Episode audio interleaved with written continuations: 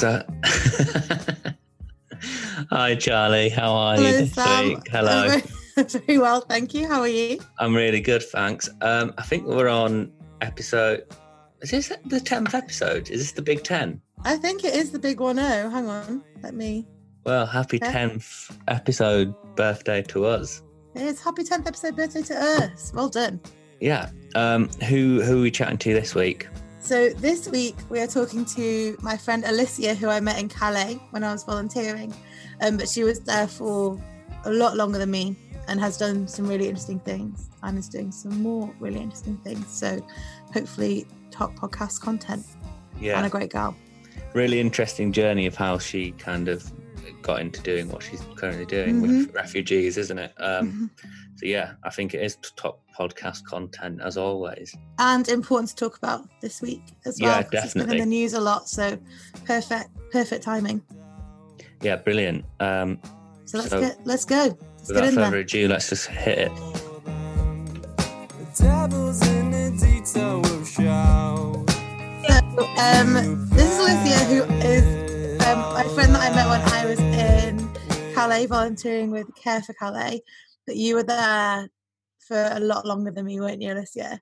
And are going on to do. Yeah, so I was there um, three months. I was over there um, in Calais. Yeah, And then you came back for what feels like a minute, and then now you're going back over. yeah. So I got back, got back about a month ago. So I've had um, the last month back in London. Um, but yeah, I was over in Calais for three months. So from the start of lockdown. Um, yeah, and it was amazing to meet you over there as well, Charlie. Um, yeah, it was an incredible experience, and definitely I've learnt a lot from my time with Care for Calais as well. It was tough. I, I think because when did you get? Did you get there about a month before I went out? Because I think you got there as lockdown had happened, didn't you?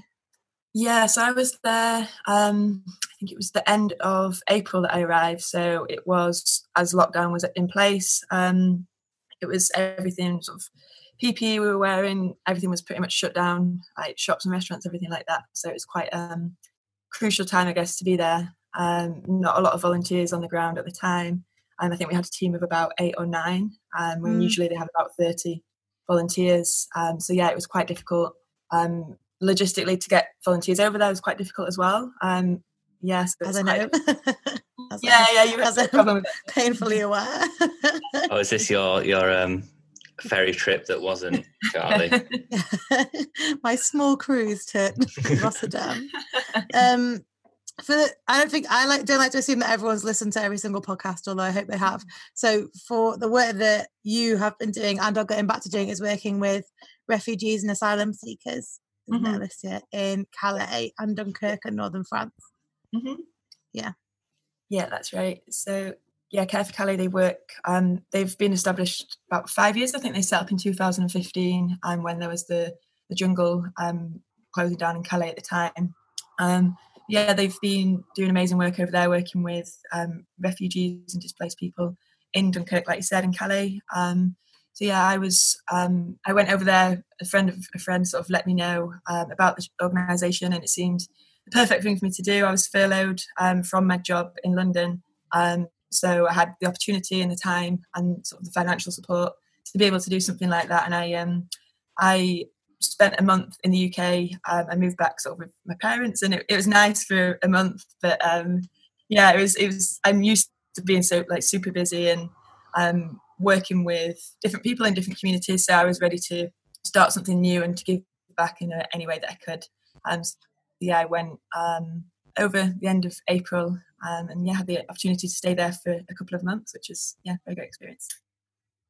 but tough i think i we try and be like um kind to ourselves don't we on this podcast Yeah. sam and like you're allowed to say that it's really hard and i know when we so Mm. you were there since april i think we went this last week of may Yeah. and you'd only just stopped doing like crisis Mm-hmm. distributions and you'd only just started doing like the kind of more well-being stuff again Yeah, hadn't you yeah, that's the right. french government stopped doing food didn't they for a bit as well so you yeah, guys were so, um, there was a lot of evictions. Evictions sort of take place every couple of days, um, but there was quite a few big ones when we were over there and Mhm. in the last couple of months as well. Um, so it is a difficult situation to see anyway, but with the evictions and with the sort of the police um, brutality that you see over there and you hear, um, it is definitely it affects you in different ways and at different times. And I think when I was over there, I didn't really have the time or the space to reflect on that in a way. I think when you're there, it's really intense. You're doing a lot of work there. Um, but then I had that time when I got back to sort of step back, and I think, yeah, sort of reflecting back on it now, it is it is a ch- really really challenging role, and I think hats off to everybody that's sort of over there and still working on the ground. Mm. Loads of different organisations that are doing incredible stuff. Um, yeah, it is very demanding, and I think once you're there, it's you want to give everything. Um, as you mentioned about like the food distributions, um, we had um, we were doing sort of food and clothing distributions at the start, um, and then we opened up like, the services. So we had um, well-being services. We had things like um, kids activities, which is something that I um, really enjoyed and took a big sort of role in over there. Um, we had uh, hairdressing. We had bike services, and that was really nice to sort of open up those services as well, um, because it gave you the opportunity to um, sort of work with the refugees and the families in a different way and have that communication with them, which Mhm. I don't think you always get when you're sort of just there for the distribution. Um, especially Yeah, because having it's so regimented, isn't it? It's like everyone be in a Mhm. line, right? You Yeah. now move on. It's not necessarily like relationship building, is it? It's again, it's like it's a crisis distribution. It's like giving out goods. It's not kind of building relationships or improving well-being, is it? Yeah, definitely. And I think with having sort of this situation of the lockdown as well, having the PPE, we had to wear sort of the masks. Mm. So when you've got those um, sort of communication barriers anyway, the language barriers and things like that, it's, you do rely a lot on sort of facial expression usually, but if you've got the mask, then it builds that additional barrier there as well. So really thinking in creative and um, inventive ways and how we can communicate and how we can still have um, that relationship and that communication with the refugees at the time, because I think it's really important to to make everybody feel um, equally valued, even though we have this additional barrier there as well. Mhm. Yeah, it was You're definitely really good at smiling with your eyes. Like, Yeah, Amazing. yeah, eyesing. eyebrows definitely. Um,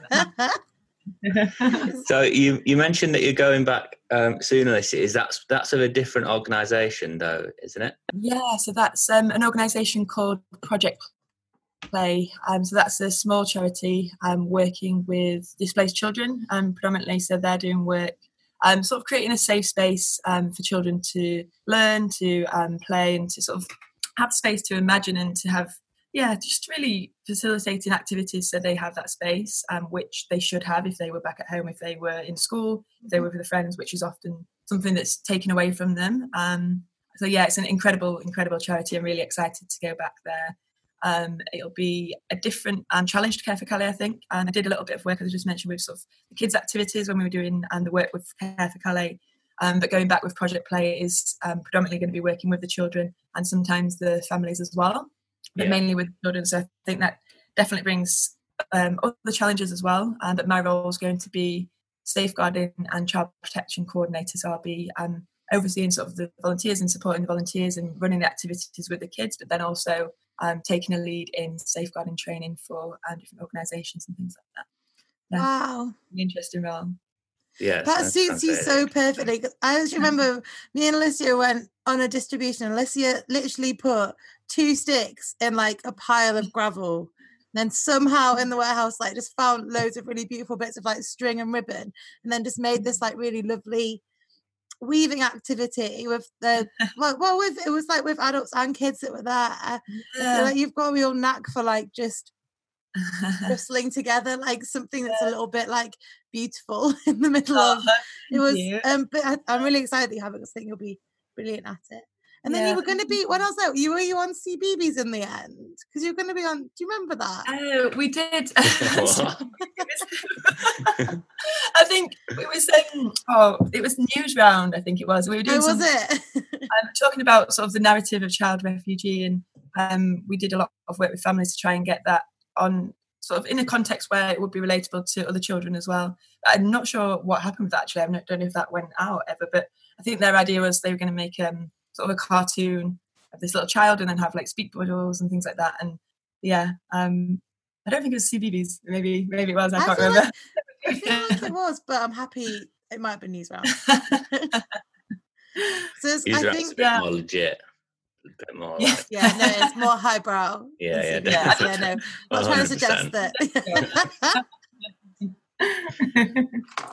um, but I think that um, the thing that people forget as well is that there are you don't imagine there being children in Calais. You imagine there being children in like Greece, don't you?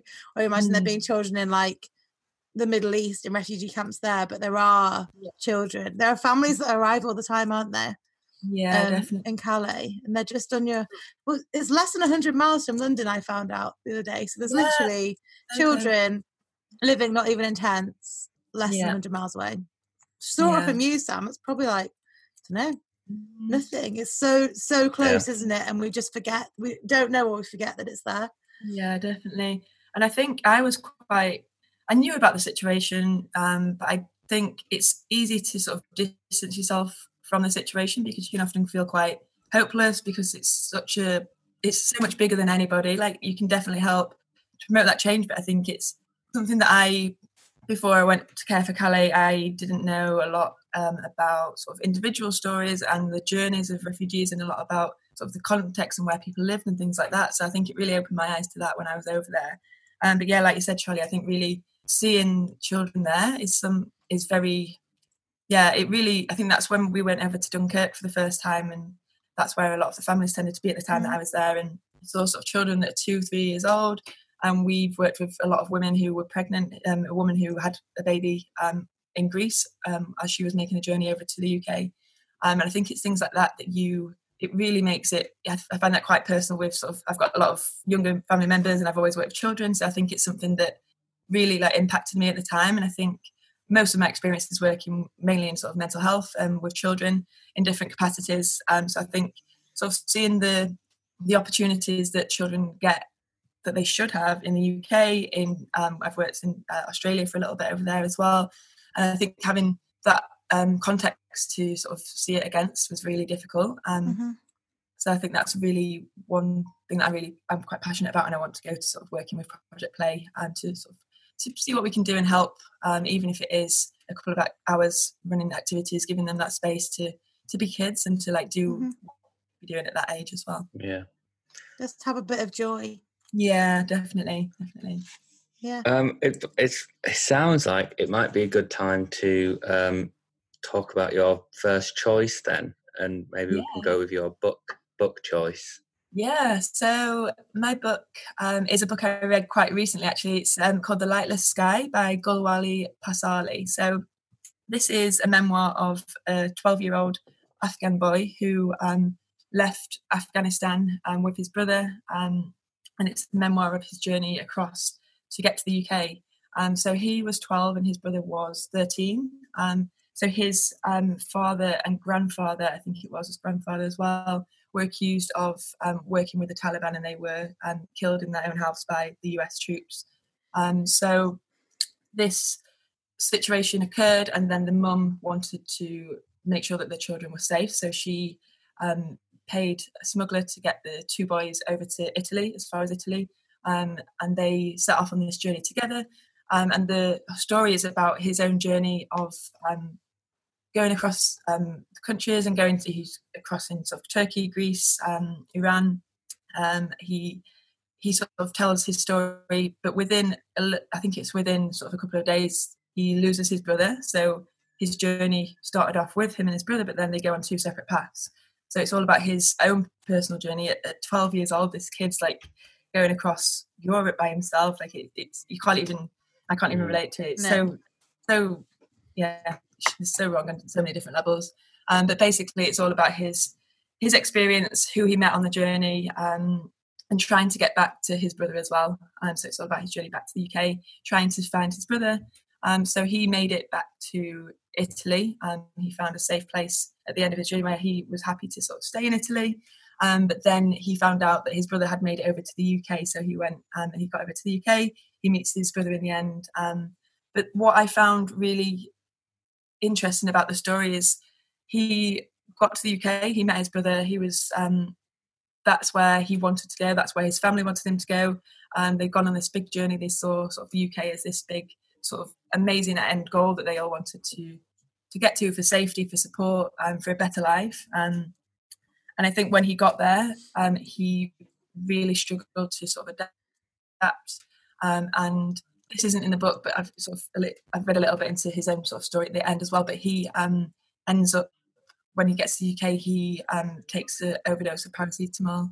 Um, the second day he was in the UK because of all of the processing of the trauma that he's gone through, and um, he was okay. But it's yeah, so this horrific story of this this kid who's 12 years old, and I think it was for me that was a time where I actually heard a personal account of the refugee situation and how it really before I saw it as um, sort of a bigger crisis, but seeing that sort of individual account, I think really made me want to help and really want to. I you could relate to it a different way because it, you sort of see that from um, an individual's account. And mm. yeah, it's really, really um, well written book. But yeah, it's it, it's very sad some of it, but it also has incredible stories of how the people he met and the um, sort of the sense of unity from being around people that are from different cultures, different communities, but they share this sense of hope. Um, and they're together on this journey and they're all sort of reaching out to the same and um, trying to get to the same places. So they really support each other. And I think it's really nice to see that. Um, yeah, and I think it really is really inspiring. And I think this, yeah, yeah. I think as well, I don't know if you found this, Alicia. I find it interesting to see like the whole of the journey because normally I either mm. see the UK end bit or like um yeah or like the Calais bit, or like my um, mum and sister have done, and some friends have done some work in Greece. But you kind mm. of get like the little snapshot, don't you, of like where mm. the person is, and you're just trying to make that yeah. little bit where you've got them as nice as possible. But you mm-hmm. kind of don't hear that thread, do you, or you don't see your yeah. get to see your context in that story. Mm. So I think yeah. I would really like to read that. I think it'd be interesting to kind of yeah understand better like the whole where everyone's been rather than just kind of that little bit where we see them. Yeah, I think it's really important. Um, and I think when I read this book, I was actually I was working in um, Bali at the start of this year, um, and due to you dropped stuff so calmly, like oh, I didn't I didn't speak Australia when I was when I was in Bali at the beginning of this. You're so calm about it. that's my role that I work in. Well, previously worked in. I've just been made redundant. Um, but we were furloughed, and but it's based a company based in the UK. Um, we're called SLV Global, and we do a lot of work with um, it's global mental health, promoting sort of positive mental health within different communities. Um, so I've worked with them for quite a while now. I was back in Bali, um, sort of managing the placement over there, um, and that's when sort of lockdown came into place. Coronavirus was all over the world, and this whole weird bubble within a couple of days, everything changed. The FCO advice changed.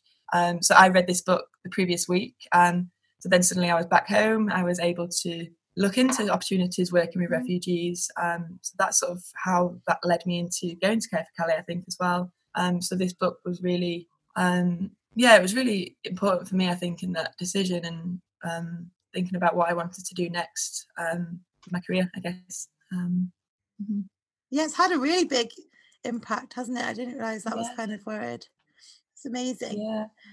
Because it might be interesting to kind of chat a bit because we talk about mental health quite a lot, don't we, on this podcast? I mm. think people have kind of, I mean, everyone has their own, but people have had their own, or people, um, quite a lot of people we've spoken to have either kind of worked indirectly or directly um, in kind of like advocacy or like awareness raising, also direct work. So your background, Alicia, is in um, like child and adolescent mental health, isn't it? Yeah, that's right. So I did um, my undergraduate degree in psychology um, in Manchester, um, and then I was working in a psychiatric inpatient hospital um, in North Manchester as a support worker. So I was doing that work for two years. I was there straight after my undergrad. Um, so that was working on a female adolescent ward. So working with kids that were aged 11 to 18. Um, quite a big age gap. So definitely mm. how the development stages at that time as well, and putting these kids in an environment where they're living, going to school in the wards. It was quite an intense environment, but I loved my role there. I think it was an incredible role to have the opportunity to work with the kids and to support them and to help them sort of achieve their goals within this context. And yeah, I really, um, really enjoyed my role there. It was definitely very challenging um, in different ways, but I think, um, yeah, I really enjoyed my, my work there. And what we did um, a lot of what I tried to do working in the hospital was um, focusing on how we can make the ward um, a nicer place for them to be. Um, Mm. obviously, it's not a place where any of those kids wanted to be. They need to be at home. They want to be with their families. Um, but I think it's really important that we, while they're there, while they're getting the support in the ward, that we can make that space as relevant to them um, as it's their space there as well. So what I wanted to do, um, I wanted to make. Um, we had a couple of rooms, uh, like a quiet room and things like that. Um, and what I did, I worked with the kids to design some pictures that we drew onto the wall. And so I sort of did the stencils on. We used some of the space inside, and we also um, did some of the um, walls outside as well. So we had a lot of um, sitting down with the um, with the service users on the ward and like making sure it was their ideas. So it wasn't Mhm. sort of me going in drawing pictures on the wall and for them to sort of pull her in. Um, it was really working with them, thinking about what they wanted. If this was their space, what would they um, what would they want on there? What would they think would be helpful for um, service users that can come and join later on as well? Mhm. Um, so yeah, it was really nice, like the whole process of doing it and giving them something to focus on and something to do, um, whilst they had all this time on the ward as well. Um, so yeah, that's something I really tried to do there. Um, so that was my um, sort of main role after uni. Um, I then left that role to go um, over to Sri Lanka. So I volunteered on a mental health placement with SLV Global. So that's the um, the organisation that I was working for in London previously. Um, so I volunteered with them a couple of years ago, um, and that was in Sri Lanka. We were working with um, different communities within Sri Lanka around um, Colombo. So we were based in sort of a homestay, living with the families, and which, which was an incredible experience just to sort of get to know the culture um, and to see it as a local, um, which was an incredible experience. Yeah. Um, but like the content of what we were doing on the placement, we were running um, therapeutic activities. Um, so we would meet all the volunteers at the start of the week, plan the sessions for the full week, and then get our resources together and go out and um, run these activities. So we could be working within schools, we could be working at um, children's centres, and we had access to um, one of the psychiatric facilities in Colombo as well. Um, so really different services where we were working. And we set a bunch of projects up in the community as well. Um, so working with adults, working with children, um, with mental health conditions, diagnosed, some undiagnosed, um, learning disabilities, physical disabilities. So such a range of Mm. um, service users that we were working with. So we really had to think about how we could make the activities appropriate for everybody and how we could adapt to those um, different situations and what comes up sort of during those activities as well. So I guess Mhm. that's why how I've sort of got into what I did with Care for Calais and the activities. That's sort of always been my background as well. Yeah. Um, yeah, I was in in Sri Lanka, and then I came back and I've uh, done recently done a masters as well in clinical and health psychology. Um, so yeah, sort of going between different places, Yeah. um, doing different things, but it's all yeah, it's all sort of looked up really nicely to be sort of where where I am and sort of going back to Where Calais did, as well. Did you do your masters in Manchester as well, or was that somewhere different? Yeah, so I went back to Manchester um, for my masters. Um, I love Manchester. I've only just moved down to London, we so love I've spent Manchester as We love Manchester. visit there. Good I'm trying to like entice you up on Iris, yeah, for a little haul. yeah, definitely. I'll uh, see see what's up there next year. Definitely. But I, what I kind of like is is that you've kept like a thread of you all mm. through the different things that you've done. Kind of like mm. this is what I think is important within this work because it can be hard. I think within different organizations to like hold on to you because you can so easily just fit into the culture of that organization and just become like a faceless kind of I'm this person or and then I'm this person. I really love that you've like kept that like no, it's about kind of having like a creative mm. environment for people to kind of feel a bit of dignity within. I think yeah. because you painted that I saw on the Instagram as well. You like even painted in the warehouse, uh, so it was like nice for the volunteers as well. It's, I Mm. think it's just like a lovely kind of thread to carry through. Yeah, thank you. Yeah, that was the uh, the toilet door. So whenever I see sort of a space or a wall or anything, I'm like, oh, I really need to paint that. anywhere. Uh, when I've got my own house, I can't imagine what that'll look like. I was gonna say, looking behind you, that's like very, but that makes sense. It's like a, a rented one. yeah, yeah. Um, Yeah, I've al- so, so go on. That's all right. Um, I've always loved like art myself, and I think um, if I wasn't going to go into psychology for my degree, it would have been arts. I think combining those two passions is something that I've always wanted to do in the roles, and I think having a job that you are passionate about is something that I've been so lucky with every role that I've had. Um, It's Mhm. been very different, but I've really enjoyed it, and I feel really passionate about um, all the roles that I've had as well. Yeah. We've kind of spoken a bit about that, haven't we, Sam? Kind of like a lot of people on this podcast kind of um kind of found themselves in roles that they felt really felt really passionate about and kind of a lot of our friends have like bartended haven't they? And then people that have come on here have like developed their Mhm. own found their own kind of passion. I think i think it's really important to remember is that people aren't just like Yeah. born and then they don't go on like a path to like their thing that they love do they? Like you kind of carve it out for yourself in a way. Mm. um you're also selling your prints aren't you alicia? Should we quickly do a bit of A promo little bit of promo. yeah Nice. um so are you sell you're selling prints are you with 50% of proceeds So I've um, done a couple of prints um, since I got back from Calais. I've had a couple of weeks um, until I'm going to go back back out. So I've had some time to um, work on my art again, and I love sort of having the opportunity to do that. So I thought, what could I do to sort of give back to um, Care for Calais as well and to support them whilst I'm not there? So I've done a couple of prints um, that are available on my Etsy page. Um, that 50% of the profits are going to go um, back to Care for Calais.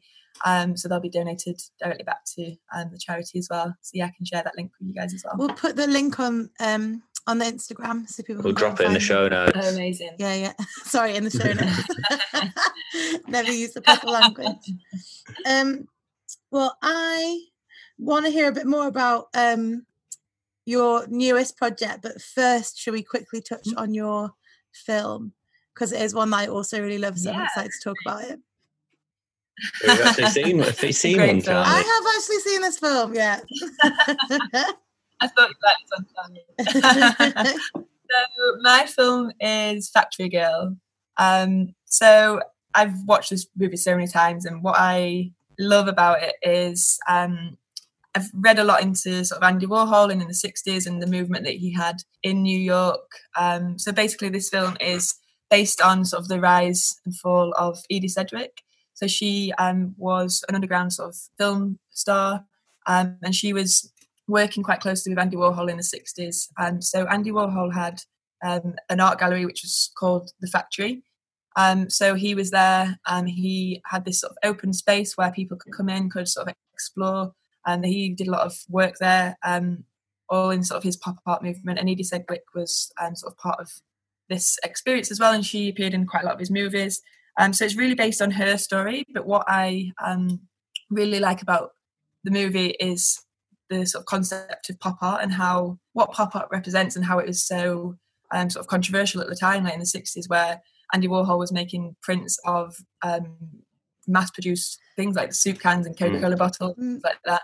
And I think it would it really changed how people saw um, art, and I think it just showed that you can anything can be art, and every, anything can have different meanings, and everybody views images and different things in different ways as well. So I thought that was a really cool idea, um, and I think at the time, um, I think it came out sort of early 2000s, I think, and I um, remember that was a key thing in me um, and my sort of work for my art GCSE and my art A level as well. Like I focused a lot on pop art, and I think Andy Warhol was someone that really sort of inspired me in my um, my own artwork as well, and how I sort of even now with the prints that I've done, um, I think it's sort of that concept of making a piece of art and then being able to mass produce um, Mhm.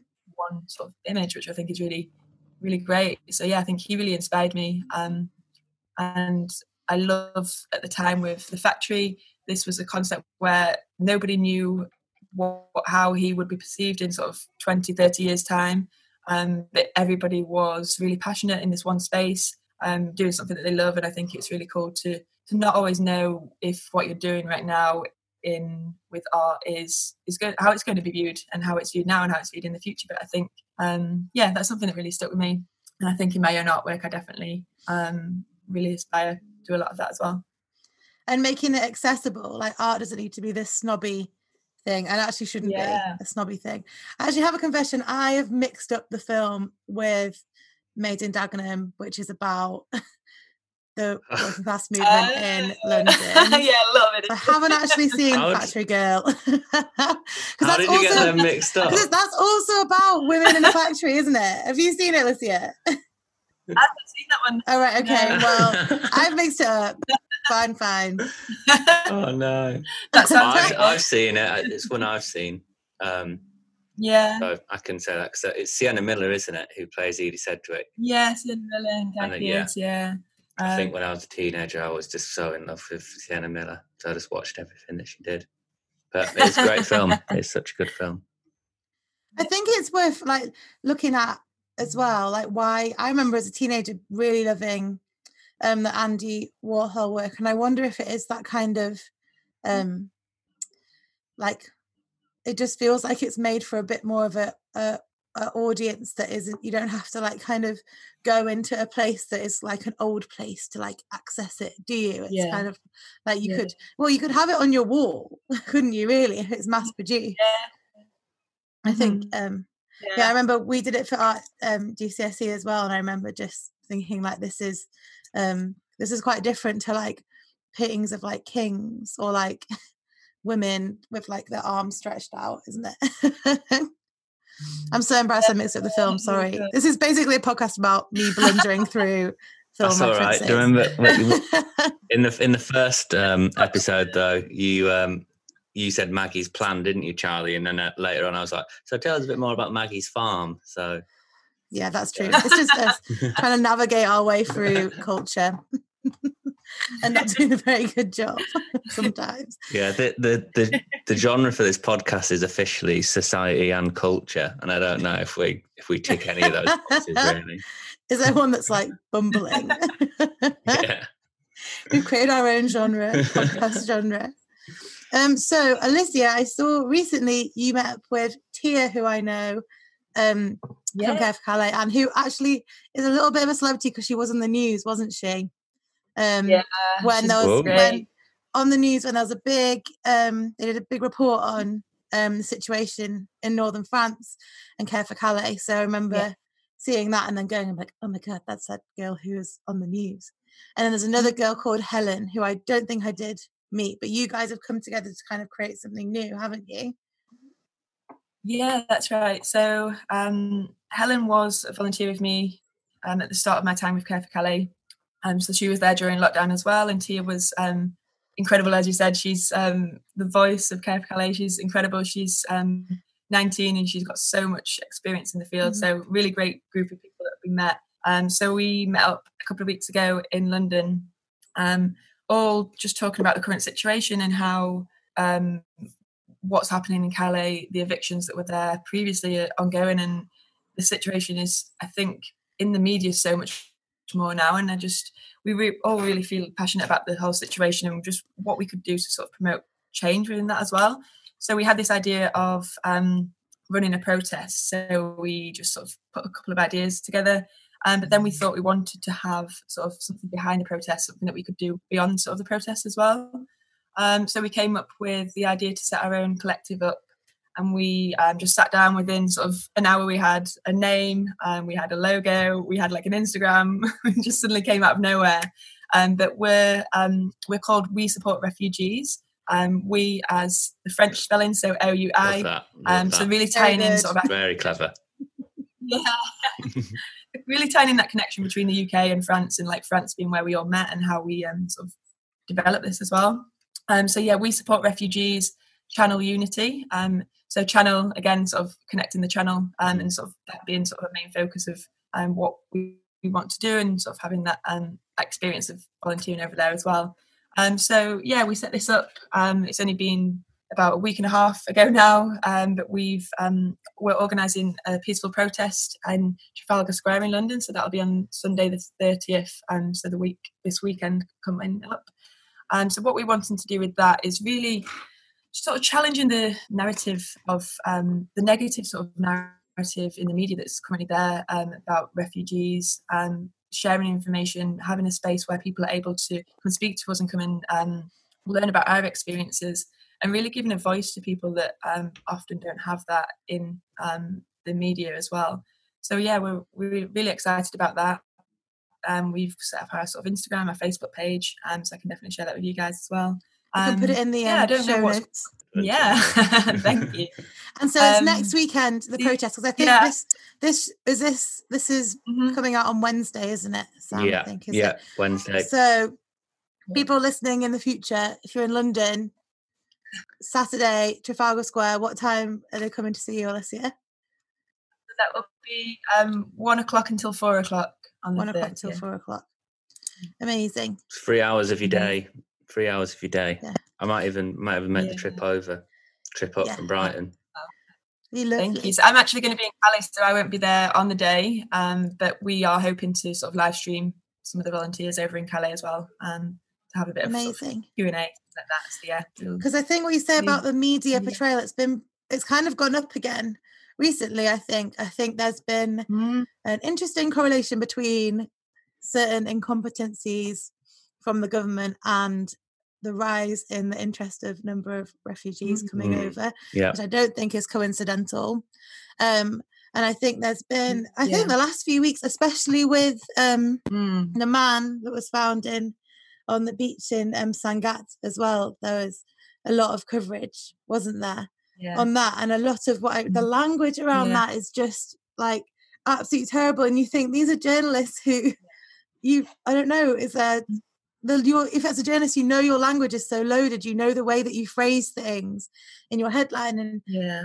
can people who don't know about it are going to take that away from it and i know that i've read some Mm-hmm. stuff recently where i'm just kind of just boggled by Did you see? Did you see that? It was on like BBC Breakfast when they were in like a boat next to a boat where they were like trying to chuck water out of it. It was obviously like it was just Yeah. it was just felt so tasteless. It was just Mm. it was just so just yeah. It's just people have been completely dehumanized i think yeah. Mm, Definitely.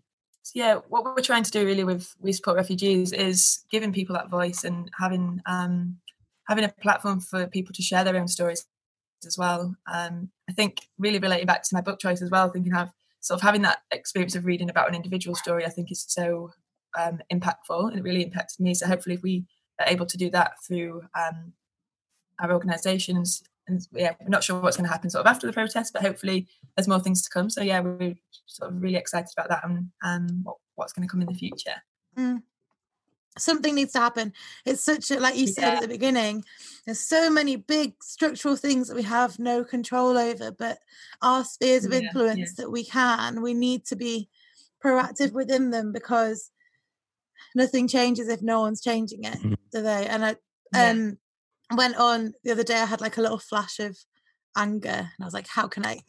What will I do? And I was like, okay, I'm going to go on Priti Patel's Instagram post. And I'm going to put a really impassioned, capitalized comment that says "refugees welcome," and then obviously didn't Yeah. feel better after because that was completely ineffectual. But I was reading some of the other comments and just like the information that people think they have. So many people saying, "Well, my sister lives in it, has five children in a two bed council house, but then refugees and asylum Mhm. seekers come over and they get a five star hotel." And like, obviously, that's not true. like the refugees that are in Manchester in a rubbish hotel in Didsbury, and it's just like even the Yeah, narrative that you've been fed isn't correct and then it's so impassioned like five star hotel is like such like a like a visceral way of like saying where do you know I mean even framing where people are saying and like someone Yeah. someone I think someone this week died in the hotel in Northern Do you know what I mean it's not people aren't coming over and like you said having this um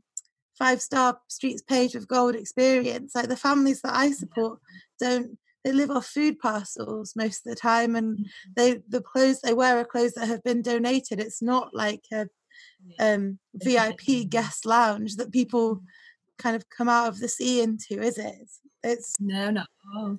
And I think um, Tia was over recently, so she came over to the UK for um, a couple of weeks, just while she had some time off from uh, Care for Calais. And when she was over here, um, a refugee that she supported over in Calais recently contacted her to say that um, he needs some help. He's in London. Um, he recently came over. Um, he had just been released two days ago from um, the detention centre, um, and he had four hundred pounds that he brought over. He'd saved up to bring over to sort of start his life over here, um, and basically the police said to him that because he had this money, they aren't able to give him accommodation, so they let him out and said once he, he needs to spend this money and then they'll give him accommodation, which is something crazy. Like we've never heard of this before. Um, yeah so he he had to keep receipts for everything that he'd spent. Um, so he ended up once he'd contacted Tia, um, he'd he'd been on the street sleeping um, rough for the last two nights. So he didn't have ID, he didn't have these different things, all these barriers that he's not able to access accommodation. So yeah, there's so many barriers that are there. So me and Tia went to meet him and help him get into some accommodation. And even when we were there, it was difficult because um, he only had cash, um, so he didn't have any card to make a payment. But we got over that. We found a hostel that he was able to stay in. Um, but then the guy asked him for ID. Um, he didn't have any ID on him, so it was quite up in the air if he was going to get in there or not. But he ended up um, accepting to take Tia's ID um, on behalf of the guy that we were with there as well. So even that sort of system in itself, I think that's something that um, that's happening. That happened a couple of weeks ago. So mm-hmm. I think it's the case of it isn't um, the media, the whole narrative in the media makes it look like you said, Charlie, about the five star hotels that every um, people are coming over and they're getting all this luxury, and it's definitely not happening in any way, um, no. shape, or form. I don't think. Mm-hmm. But I don't know how. I guess the way we change it is by just keeping on having the conversation, isn't it? And hoping that that filters to people who are maybe not as aware and I understand the frustration. You know, we do have a housing crisis. You know, I have I work with families who are all crammed in to a tiny house. There isn't, you know, yeah. comparatively, everyone's most people aren't having a great time. But the mm-hmm. solution mm isn't to turn those people against each other. It's for us to, yeah. and this is I'm in a very idealistic zone at the moment. Yeah. But the answer is to all come together and all start arguing. Yeah. But the, I mean, the fact it shouldn't be it shouldn't be too idealistic that everyone just has a safe place to live. You know, that's not no. that's, you're not asking. That's not a utopia. It's not, fucking, it's not a mad thing to like kind of be asking for, is it? Yeah. No. Yeah, I think that's really important. Sort of starting those conversations and even that with sort of my family and my own friends since I've come back from Calais, um, we've been having conversations and having this, I think, a space where you are able to sort of challenge these um, things that come up in the news and really thinking about that. And I think educating ourselves and I, have still got so much to learn about the situation. Um, but yeah, I think it's sort of having that space to feel comfortable talking about difficult situations. Um, mm-hmm. I think is where everything starts.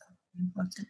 And not saying, well, actually, these people have it worse than you saying actually everyone's got it pretty bad so let's change like if you change it for one person you're going to start changing it for everyone. It's not about fighting for that one three bedroom house. It's about saying well why aren't there more three bedroom houses yeah out and about? mm-hmm. bit of a it's a it's a dire situation. I feel um quite frust- well we all do yeah. quite frustrated by it quite a lot of the time. Yeah. Um mm-hmm what would uh, I don't know. I guess if I'm trying to kind of think if people are listening and feeling like there's something they want to do about it, I think the most immediate thing you can do is mm. donate, mm. isn't it? Would you agree? Yeah, I think um, there's so many charities um, like working all over Calais. Um, donations, I think, are really helpful um, if you're able to um, attend any events, um, speak about the situation. Um, I think is really important as well. Um, if anyone's got any time to volunteer, um, all the organisations in Calais are always taking on volunteers. They run mm-hmm. every day of the year, so there's loads of great organisations there. Um, if you aren't able to get over there as well, there's a lot of cool stuff going on in the UK. Loads mm-hmm. of different um, charities that do different work um, supporting refugees. Um, so definitely, there's a lot you can get involved in um, all around the UK as well. Yeah, and I think going back to what Annie said um, last week, of like look at what's going on in your local area as well, because you know only the people in your local area are going to want to help that because I know in Brighton there is this certain or in the surrounding area of Brighton specifically there's like centres and stuff for refugees and stuff that are taking volunteers. So I'm sure there's you know local stuff all over the UK which which can help as well. So mm-hmm. you know, oh we've oh. lost. Oh no, she's back. Are you still there, Alicia? You're on mute. It says you're on mute to me. There you go. Just had a little break then.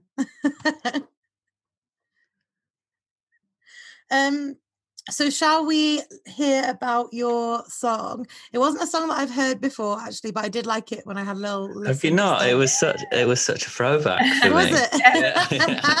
I, heard, I, was like oh my god what's that song? And i went and listened to it. I was like yeah. that's that song. It's so funny. I haven't, haven't heard that song in about 10 years. So my song was um, runaway train by soul asylum. So yeah it came out in like the early 90s i think. Um, so basically what i really like about this is how um, they use the music video to sort of put forward a really important message. So I guess at the start of the 90s, it was when everybody was watching um, like MTV. There was always like everybody watching music videos all the time. Um, so it was a really powerful way to get across a message um, through a music video. So what Soul Asylum wanted to do was to deliver a message through um, their music video. And what they did um, throughout the image, uh, throughout the movie, uh, the sort of thing, the video, there's um, things like sort of flash up on screen, and it's um, images of 36 children who were missing at the time. So these, these images flash up. Mm-hmm. Um, it says the name and the date that these kids were missing from.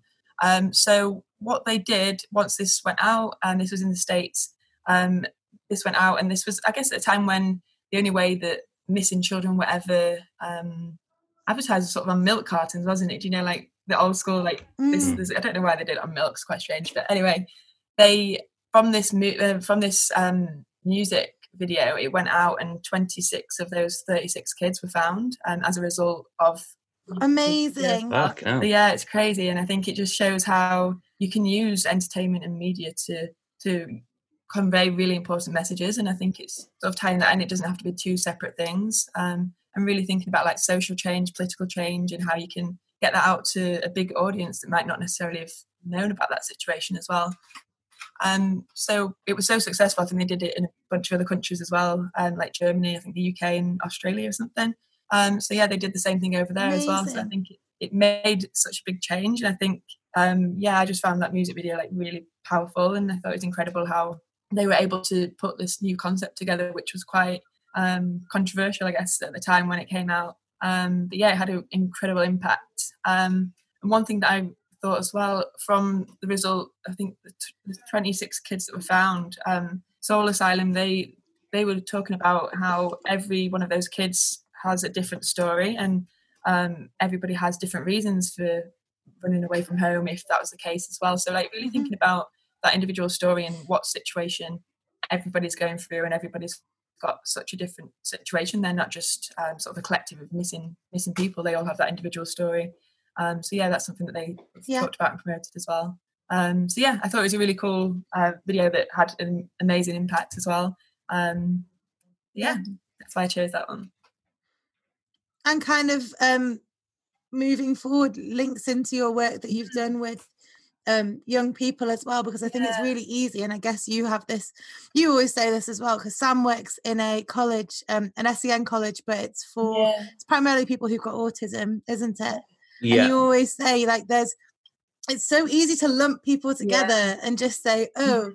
teenagers with, with eating disorders or teenagers who have autism and they must then there's these prescriptions and there's these things that every single person mm-hmm. has and this is how you like cure it and fix it but actually a real key to things getting better is and it sounds it's it's obvious to us and maybe it's obvious to mm. individuals but not yeah. um is like looking at those like unique like unique mm. things isn't it and like their own mm. stories and like how they've got where what the world looks yeah, like definitely. to them and towards the end of the video um I think it ends with sort of a woman um realizing that her child's missing and she's sort of really distressed running down the street and I think it just really portrays that message of what a parent would do for a child. Um, and I think that goes mm-hmm. back to sort of the situation with Calais as well, and that's been in the media quite recently about um, parents and what would they would do for their children as well. Um, yeah, Dominic Cummings versus yeah, uh, yeah, so that, yeah. that, but not anybody that's trying to look after the children and to save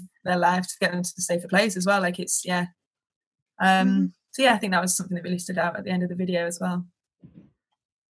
Yeah, I'm gonna watch that now. I've never, I didn't know the song, and I hadn't seen the music video, so I'll have a look. Oh, you're gonna love it, Charlie. It's a really, it's a good little jam. It's a good little jam. it really is. Lovely, a lovely choice. And then was there? Um, I'm just trying to think of this. Was it from your messages? Was there anything else that you wanted us to um chat about? I'm seeing what yeah, you. I think I think that's everything actually. Um, yeah, I guess it all just sort of ties into having the opportunity for me to go back to Calais, and I think it's um mm. yeah, I think without I well, I've had the opportunity to sort of work in a couple of different places this year, and I think it's I've yeah had a quite different experience of lockdown to a lot of other people, um, which I think is uh, it's given me different opportunities um, to sort of go in a different career path in a, in a, a little fraction, I guess, of what I've done before. Um, so yeah, I think it's incredible that um, I sort of say one door one door closes, another opens, and I think that's the case with um, mm-hmm. with my role. And I sort of had my role with global mental health, and then that's sort of um, because of the travel restrictions, that's um, the company's closing down. And um, at that time, it was really sad, but then it sort of opened up opportunities for different things as well. Um, yes, I really mm-hmm. it sort of ties in all the all the things that I'm passionate about, and I think it's um yeah, I'm really excited to sort of get the word out there about Project Play as well because I'm really excited to uh, start the role with those in a couple of weeks. Well, next week. It's so perfect for you. I'm yeah, so excited that you're gonna that you're gonna do it. Um, yeah, and best of luck as well. Thank yeah. You. I hope yeah. It all, I hope it all yeah, goes okay. Definitely. What I would like to ask is, Alicia, last week we kind of, so initially we were really good at remembering to ask people how they like maintain their own resilience because obviously, like, everyone has mental health. Mm. Everyone needs to kind of look after themselves to be able to look after other people. Mm. And we didn't ask people about it for a bit, but then last week, Annie, like, we had a really good chat about it again. And I think, you know, from your um quite you're a busy person, aren't you? You like give everything during the day and then when you go out in the evening you also give everything to the social situation so i just we were there we were in Calais when the pubs opened yeah. for the first time yeah, weren't we? lived above the pub in family pub um but how do you kind of what what how do you look after yourself like what time do you spend yeah.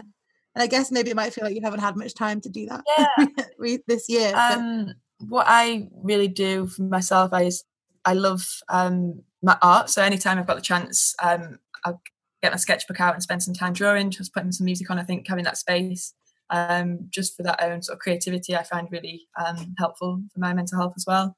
Um, mm-hmm. I think being sort of out in nature as well. So anytime I can get outside, um, I love going sort of for long walks, listening to a podcast, um, and just sort of losing track of everything else. Just walking, I end up doing that and walking for like 15 kilometers.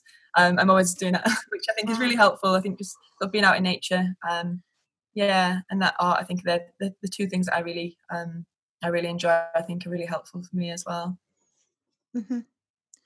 This kind of processing, isn't yeah. it? I think, especially with what you've been doing this year, you see you like see so much and when you're in them when you're doing it you're there and you're like in like mm-hmm. firefighting mode and you're like right let's get this sorted like let's get this out like let's do this do this do this and then sometimes it's like only when you go away that it can be quite difficult to be like oh actually this person's been through this or like oh actually this person's like this is such a cliche but like this person's sleeping in a mm-hmm. tent or like more recently thank you to recent French, more French police mm-hmm. evictions, not even sleeping in a tent. People are sleeping on tarpaulins, yeah. aren't they now? Mm-hmm.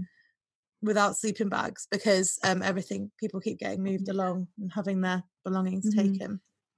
So I think that processing time yeah.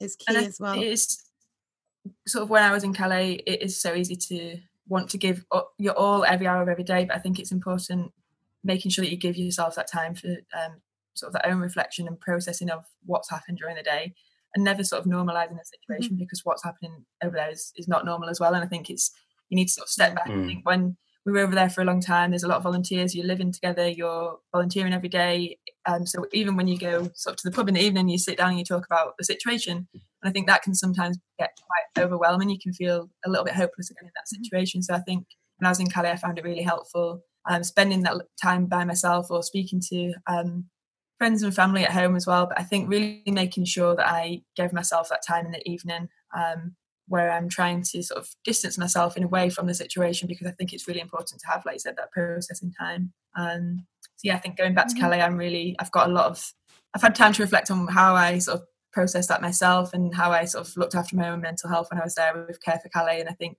going back, I definitely know there's a lot of things that I'll put in place to make sure I can sort of give myself that space as well. And yeah, I think I've definitely a lot mm-hmm. from my time there. And I think it could possibly be easier as like a um, kind of paid permanent member of yeah. staff because you know that you've got mm. allotted days and time to like get the work done that you need to do. I think sometimes the thing that's hard about volunteering is, especially for a short amount of time it's like i need Yeah. to give as much as i can uh, while i'm here while i'm able yeah. to like help and it is you can just kind of burn out Yeah, can't you. Yeah, and I think just looking out for each other as well. I think Yeah. um, is really important and something that I've done in all my roles. I'm really sort of working in promoting mental positive mental health within different communities, but also within your own team. If you're in any sort of role, caring capacity, you have to support other people, but then you're also um, you need to take the time to support yourself to be able to help other people as well. Um, yeah, we were talking about that sam weren't we because Mm.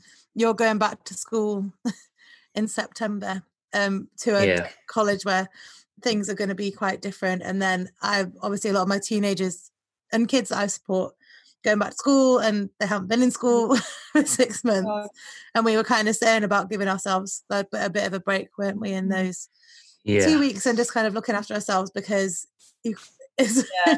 you, you can't give you can't give everything to Mhm. everyone can no, you definitely not. it's all about prioritizing as well and just you know getting like w- we've got that kind of immediate thing coming up for both of us so Mm. the priority is to kind of be able to be Keep fully going. fully fit and fully able to do to do those couple of hectic weeks hopefully it Mm. Yeah. does calm down after a couple of weeks um so It might be nice quickly just to talk about. Um, I've just we didn't talk about it before. Mm. Um, stuff that people can um points where people can help in the UK because I meant to say when we're saying about what people can do, Care for Calais have drop off points, don't they, for physical donations in almost every Yeah. city. Yeah. and have also branched out a little bit into doing stuff in UK cities. I didn't know that they did that, but I, um, I'm in the group for Manchester now. Um, Mhm. so I guess Yeah, it's just Facebook volunteer page. Um, so they often share Mhm. if any refugees need support around the UK, and people often post things on there, so you can sort of tap in and out um, as and when to support people, um, which I think is really important. As I said, those sort of drop-off points. Um, I know a couple of other organisations um, like RCK, um, Refugee um, Kitchen. They they're based in Calais, but they also do a bunch of work in, in and around London. I think they've got a couple of centres here, so they support people within the UK as well. Um, so yeah, there's loads of stuff that you can get involved in. If that's if you've got any sort of if you've got a day to give, I think if you've got longer to give as well, is definitely something for everybody. I think.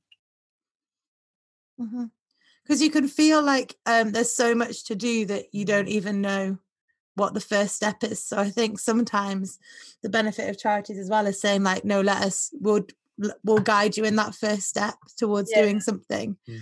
Because especially with like refugee crisis, you're like, well, I can't change my country's foreign policy, or Yeah. like I can't like physically build a safer route, yeah. or like build a new border um so i think it is worth if you kind of feeling like you want to get going it's it's i hope what this podcast also does is kind of like signpost people a little bit to, Yeah. Yeah. to where they could go yeah, to sort of facilitate those conversations within your own sort of social circle as well. I think it's really important Mm. um, to, if people have different opinions, definitely have the sort of spaces where you can have those discussions and um, look into things and do research. I think sort of education is definitely the start of it, and that's what I'm trying to do for myself as well. Um, learning more about the situation um, from those valued sources as well that aren't um, always swayed by the media. Um, so getting the facts, and you can look into um, Care for Calais has a page um, on their website and it talks about sort of myths about refugees um, and gives you sort of the facts there as well. Um, so yeah, I think really looking into things for yourself and not always sort of just believing those um, headlines that are in the newspapers that are often very negative um, and framed in one sort of way. there's an ulterior motive i think sometimes with those Mm. yeah, you might definitely. be right charlie not to try and make this into That's true. well i'm not i don't think it's even a conspiracy theory i think it's a legit thing yeah. that's going on did you see the um, video that of um, the projection on the cliffs of dover Led by Donkeys. I Have you haven't seen that se- song? I haven't watched it yet, but I've se- I've seen it like shared. I haven't Yeah. watched it yet. Is it led by donkeys? Yeah. Who did Yeah, that? yeah, yeah, Yeah. And that guy's like, they're, you're, they're trying to distract you. Don't let yourself be distracted Yeah, they're great. what's Really going on. organisation. They do some really incredible stuff. Um, Yeah. yeah, we've we've just shared that actually on our um, we support refugees Facebook page as well. Um, but yeah, that was incredible. Yeah really good. Well, lovely. Do you, Alicia, do you feel like we've missed anything out about you that's integral to you? Um, no, no, that's that's everything. I think. We've Um, summed, we've summed you up in an hour. Yeah. Um, well, I don't want to keep you for ages because you. I didn't realize how big your week was going to be this week. You've got a lot going on. yeah, I need to pack Um, up my best stuff. Yeah. So we can let you go. Always- We'll let you get Yeah. on. Thank you so much for doing Really that. nice to speak Uh, to you. so soon. yeah, it's been great. Thank you. And good luck. Be Thank safe, you, guys. please. um, I will. I'll speak to you soon. It was really nice to see you.